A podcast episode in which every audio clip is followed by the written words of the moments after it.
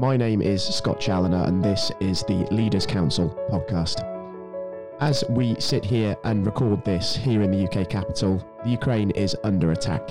The ongoing invasion from Russian forces has culminated in a severe humanitarian crisis in Europe, with refugees fleeing westward. And the crisis has seen a number of charitable organisations, governments, and individuals step in and help with donations of critical supplies to civilians that have been affected. And today on the podcast, we're joined by Jim Gildea, Director and Response Team Leader at Total Trauma Cleaning, who has just completed his own mission to the Ukrainian border. Um, as part of a small convoy arranged by Jacob's Wellcare Centre, a charity from Gosport in Hampshire, Jim helped deliver key supplies into the war torn country via its border with Romania in what was a 1600 mile drive just to get there. Uh, Jim, very warm welcome and to you, and thank you so much for joining us on the show today. Hi, Scott, and uh, glad to be back on the show. Yeah, it's fantastic welcoming you back, Jim, and a uh, very different subject, of course, to uh, what we discussed before. Yeah, um, of course, yeah. Now, obviously, when we're faced with a humanitarian crisis, I suppose in some ways we all feel compelled to help, but it's obviously very different feeling like you know you should do something to help and then actually going and doing something. So in your own words what was it that really made you determined to sort of take the plunge and think you know what? I'm going to make that drive. I'm going to go across the continent and i'm going to get these supplies to those people that need it um, well to be honest there wasn't a lot of thought in this. This was uh, quite an imp- this was an impulsive move on my part. I'd just been on holiday um, South America. And if you remember, we spoke before, I went to South America, and two years ago, this February, I come home and straight into the COVID situation. Mm. On this one, I'll, um, I felt able to go back to South America on holiday and do a motorcycling holiday um, around Colombia. And I flew back in. I went on Friday, um, Friday before last, and I got it back about eight o'clock in the evening. I was up for work uh, six o'clock next morning. I wanted to do some COVID work for the local council, and after that, I stopped in to see um, uh, a colleague of mine that owns and runs the charity in Gosport. I'd heard, I'd heard and seen in the local news that they were basically collecting donations, and I suspected they was going to be overrun, really busy, and just happened to be passing. And I went in there and stopped to see them, and they was absolutely overrun with donations, and they was just about to set off the next day, or this being Saturday morning, they was about to set off on Sunday, stroke Monday, for the Romanian Ukrainian border. And at that time, they had one vehicle definitely going a possible second one, and a possible HGV. And they had tons and tons and tons of donations and uh, donations being delivered left, right, and centre when I was actually on site. So, um, as I'd just come back from holiday, I had staff in place to run my business already. It'd be running for a couple of weeks without me being there, mm. and everything was geared up, and I hadn't sort of got myself sorted out. Um, it's just impulsively, I said, "Do you need another van and driver? I've got one free at the moment." obviously, because it'd been parked up at my um, offices without use for a couple of weeks. And so I, you know, I just offered my assistance and off we went. I asked what I needed, and it was you need your passport, and that was it. Um, obviously, took the change clothes, bits and pieces. I went back in, made sure the van was fueled up and ready, and uh, got it back down to Joker Charity, and we loaded it up the next day, and we was off Monday. There wasn't there wasn't wasn't a lot of thought about the humanitarian crisis. It, mm. it was it was more from my part. It was um, seeing the charity that I have worked with here and there for years and knew on a personal basis, seeing them overrunning and um, helping them out rather rather than anything else at the time, uh, purely because I was in a position that I could. Yeah, absolutely. And obviously, when you started on that very long journey, what was it actually like sort of getting across to the Ukrainian border? Because it was minus four degrees C when you actually arrived there with um, on the border with Romania. So I can imagine you sort of had to battle through some sort of real cold conditions along the way. Well, on the way we went, um, the way we went was we went through France, Belgium, Germany, Austria, Hungary and Romania up to the Ukrainian border. Um, we the driving was fine. I had a co-driver with me um, on the way over there, and we basically we took it in turns. We did we stopped I think for about two hours um, at one point rest, and we just carried on driving. It took us a few days to get there. Because well, you know the vehicles were all fully loaded, um, and so we had to keep the speed limits with you know, and we all had heavy weight on the vehicles, or as much as we could carry in the way of aid. We had a brief stop at um, Austria, at the Austrian customs. Uh, they went through our paperwork and they wanted to check our cargoes. That took a couple of hours at that point, and pretty much plain sailing. Now, when we got obviously when we got across the um, Romanian border, then the situation started to change a little bit. The roads aren't as good. Um, the line isn't as good. Everything changed. We weren't allowed to use euros, which really surprised me. Mm. So I had to change the money up as soon as we got across the border there into the local Romanian currency. And as night fell, we was going up into the Carpathian Mountains. Now, very picturesque. Um, obviously, it got it was snowy, it got icy. It got down onto the night we arrived to around about minus four when we was unloading. Now, the last couple of kilometres um, to the actual camp or reception centre, I should say, what it the actual the actual uh, camp we went to was about a kilometre and a half between a kilometre and a kilometre and a half in the border in a wooded area. It had previously been used as um, as a summer camp for children and there was no actual road for the last maybe kilometre, two kilometres. It was actually a dirt track. Um, it wouldn't be possible to get bigger vehicles up there. The, the, bigger vehicles have to be unloaded onto smaller vehicles and ferried right up to the last for the last kilometre or so. Anyway, so when we got up, when we actually got there, we got about a kilometre, kilometre and a half from the actual camp stroke reception centre, and some of the uh, team up there that was already on site come down to meet us and show us the way. Um, and we got up there, and it was a straight it was a straight way. It was a case of unloading the first van, pulling it up to what had been the reception, and we just started offloading all the gear one one vehicle at a time. It did actually it did actually go down to I believe that night it went down to minus ten um, mm. later on in the night. So it's very cold conditions up there. It's, it's you've got a wooded area, and then you've got the actual Ukrainian border crossing um, with a river uh, going across that. And I believe, you know, some people are so desperate to get out of Ukraine, they're actually trying to come across the river in those conditions with hypothermia and all sorts of other things. Um, and as it was told up there, not all of them make it alive. So it's um, it's quite is is difficult to take in actually because mm. you've been there. I was, I was there just to lend assistance uh, to um, an organisation that I'd worked with, rather than thinking about what I was actually doing. I was assisting them. Um, but when you actually see it and take part in it, it's still difficult to it's still difficult to comprehend that people are coming across that border, and it is um, a matter of life and death. And people are coming across that border in the clothes that they stand up in. I mean, there's mm. actually we got introduced, or I got introduced to a couple of guys up there with their security tags on and gear, and their their main function at the camp was to go out to, um, through the woods to, towards the border crossing and just patrol up and down uh, about half a kilometre each side of the border crossing, picking up stragglers and picking up people who just didn't know where they was going that have made it across one way or another and bring them back to the camp. Uh, and uh, and so you had people turning up there that had absolute just the clothes and sometimes the actual wet freezing clothes they were stood in. Mm. So that's um it's quite even being there and seeing it, it doesn't sort of hit home that that's reality. It's some people's reality. It's not mine, but it's some people's, and it's it's hard to actually take it on board. Mm it is difficult, isn't it, when you sort of get to that final destination and you realise that you know this is a scene of real human tragedy and it is a war zone that's just over the border and it's very serious stuff going on out there. I mean, that sort of does start to dawn on you a bit, doesn't it? Yes, yes, certainly does. What I would say though is everyone that I met there was certainly in good spirits. Um, the lads, the Ukrainian and Romanian lads and refugees that were helping us unload the vans into the storage areas. They was all in very good spirits. So we was we was most welcome there. Uh, we were greeted we, after we unloaded all the vans. We were taken on a tour of the place.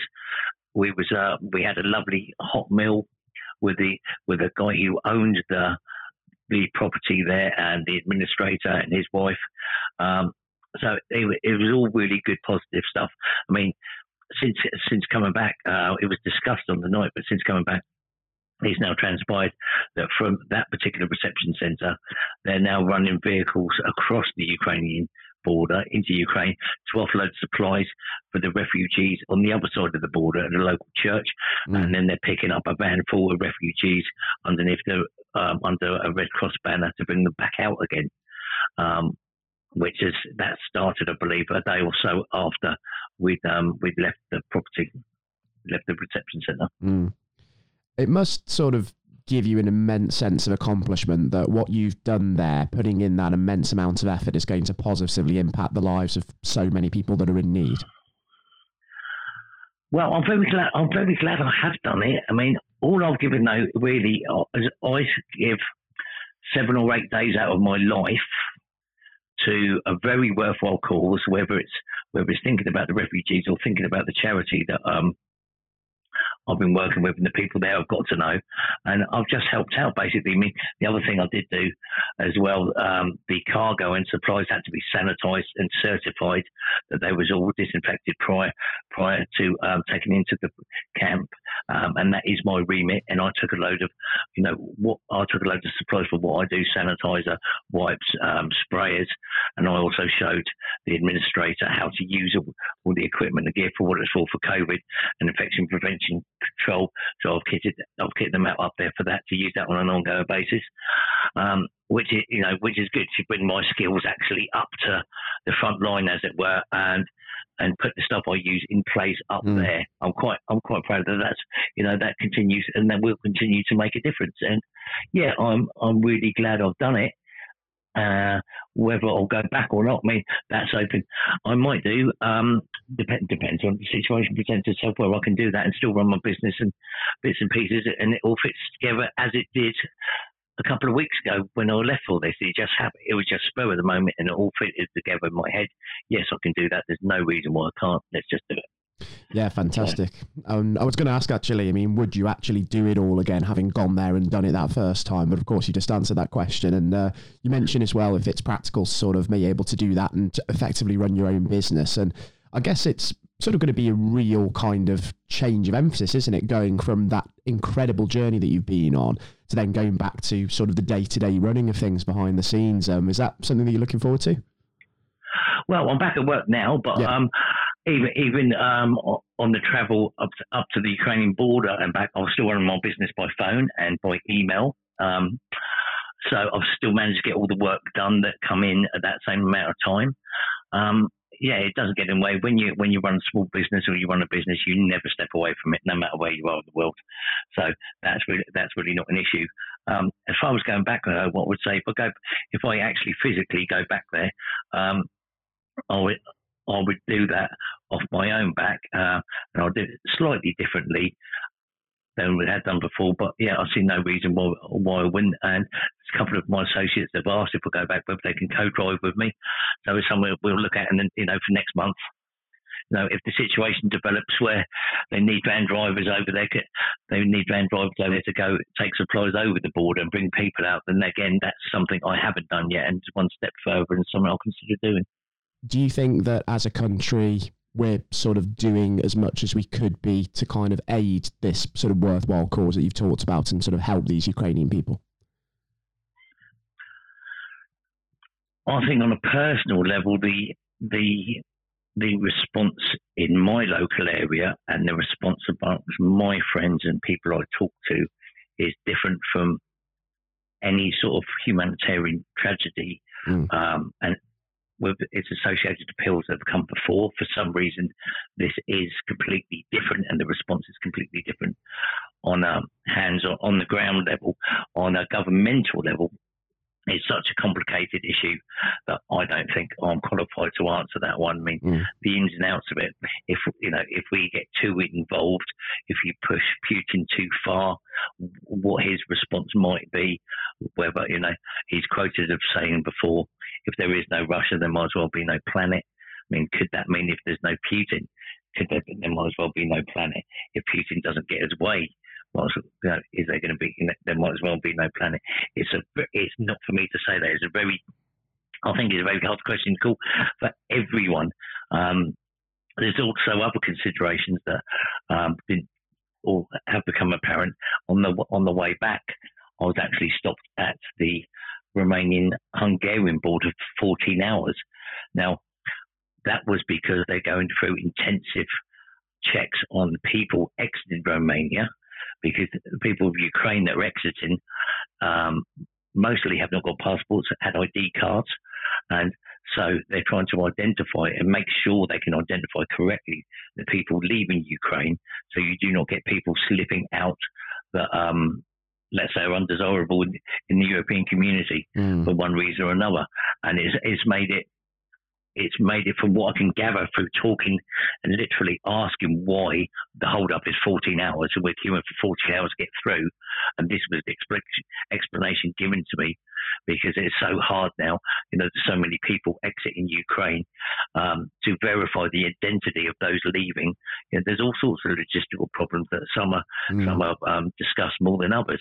Um, so I think I think the man on the ground, people on the ground are doing everything they can, and more probably more than um, any other response to anything I've known on a governmental level. I think there's a, a hell of a lot to consider in all sorts of ways, and there's things that aren't you know predominantly. Um, you know, that come out on the news that certainly that, that average people are um, aware of. Yeah, there's a lot to consider, isn't there? And it does go far beyond Ukraine now. I think you're absolutely right in saying that. And just before we, we wrap up, Jim, um, you've of course built up a successful business. You've had some incredible experience, of course, dealing with the uh, the pandemic, of course, in uh, the business life cycle. But would you rank this journey that you've completed as probably the best thing that you've ever done, your greatest achievement? Yes, uh, as a spontaneous act, yes, um, undoubtedly. I mean, I'm particularly proud of the way we took on the COVID 19 um, response when the pandemic initially hit, and, and that's been a long going thing. And I'm proud to say our team's um, been infection free all the way through from COVID 19 or indeed anything else, and I'm particularly proud of that. But this is slightly different. This is um, a spontaneous response with with instant results, with literally getting in a van, driving from A to B across Europe, and putting the aid in the hands of the people who need it. Yes, it's the best thing I've ever done. It's something, it's something that gives you immense satisfaction. Um, and uh, for, forget about personal satisfaction is instant results for helping people. You know, the team that went over with me, or I went over with them rather. You know, with you know instant aid for the people who needed it. With you know, sometimes there's concern that when you give to charity, um, how much of the pounds or pence per pound gets down to those on the ground, the people who need it, and, in what form and how long it takes. And on this occasion, literally the donations were loaded, they were transported, and they were given, and there was nothing in the way. Um, so 100% of what was given got there. So yeah, I'm particularly proud of that, and uh, it's an experience that you know I might possibly repeat, and I'm very glad to have taken part in. Yeah, absolutely, Jim. It's an incredible thing uh, that you've uh, done um, as part of Jacob's World Wellcare Centre there. So, an incredible uh, good luck as well in future if you ever do make that mission again. And best of luck as well in uh, sort of getting back to the day to day and sort of running the business over the next few months as well. And like I say, it'd be good to sort of keep tabs on how that's going. And like I say, if you're going to be going on another big mission anytime soon, it would be fantastic to uh, to even review that in future as well. Yeah, okay. Yeah, no problem at all. It'd be, you know, anytime I do go in the future, I will let you know. It'd be fantastic. And for anybody as well tuning in that may sort of be interested in the work of uh, Jacobs Wellcare Centre, there is a website there, Jacobs Wellcare Centre, or one word.co.uk, if you are interested in uh, finding out more and even donating uh, to the uh, the cause as well. Uh, Jim, well, uh, thank you ever so much for joining us again on the the podcast today. And by all means, do take care and do stay safe with all still going on. Thank you very much. Thank you. It was an incredible and most sobering experience welcoming Jim Gildea from Total Trauma Cleaning onto today's programme to discuss his mission to Ukraine and the humanitarian aid that he has helped provide alongside Jacob's Wellcare Centre to those people that are in so much need at this most trying time. You have been listening to the Leaders Council podcast with your host, Scott Challoner. Until next time, take care and goodbye.